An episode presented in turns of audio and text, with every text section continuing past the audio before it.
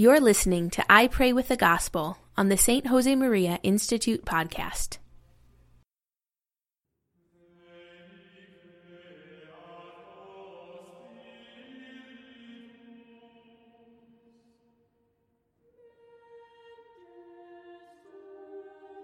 In the name of the Father, and of the Son, and of the Holy Spirit. Amen. My Lord and my God, I firmly believe that you are here, that you see me, that you hear me. I adore you with profound reverence. I ask your pardon for my sins and the grace to make this time of prayer fruitful. My Immaculate Mother, Saint Joseph, my Father and Lord, my guardian angel, intercede for me. The Feast of the Chair of St. Peter. A reading from the Gospel of Matthew, chapter 16. Now, when Jesus came into the district of Caesarea Philippi, he asked his disciples, Who do men say that the Son of Man is?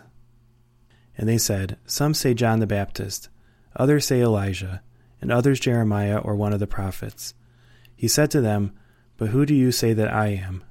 Simon Peter replied, You are the Christ, the Son of the living God. And Jesus answered him, Blessed are you, Simon Barjona, for flesh and blood has not revealed this to you, but my Father who is in heaven.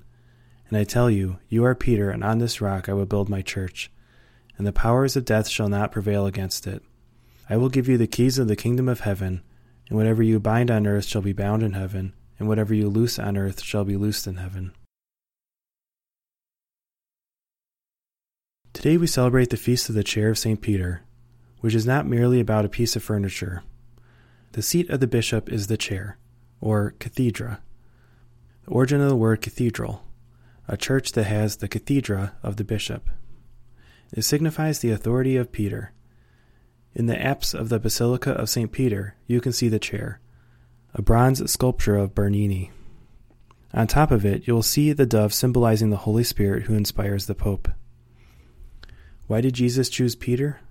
Only he knows. God didn't choose a wise man who knew the scriptures and who could write, for Peter probably couldn't. He didn't choose a man of easy speech who could be persuasive when preaching the gospel.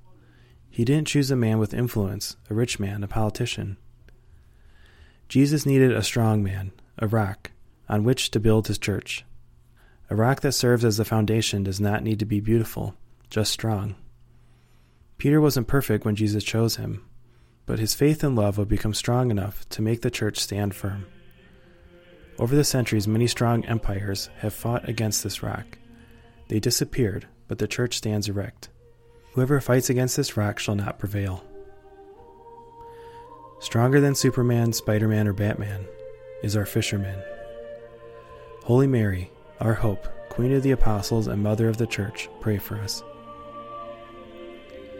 I thank you, my God, for the good resolutions, affections, and inspirations that you have communicated to me in this meditation. I ask your help to put them into effect. My Immaculate Mother, Saint Joseph, my Father and Lord, my guardian angel, intercede for me. In the name of the Father, and of the Son, and of the Holy Spirit. Amen. For the full text of today's reflection and other spiritual resources, visit the St. Josemaria Institute at stjosemaria.org.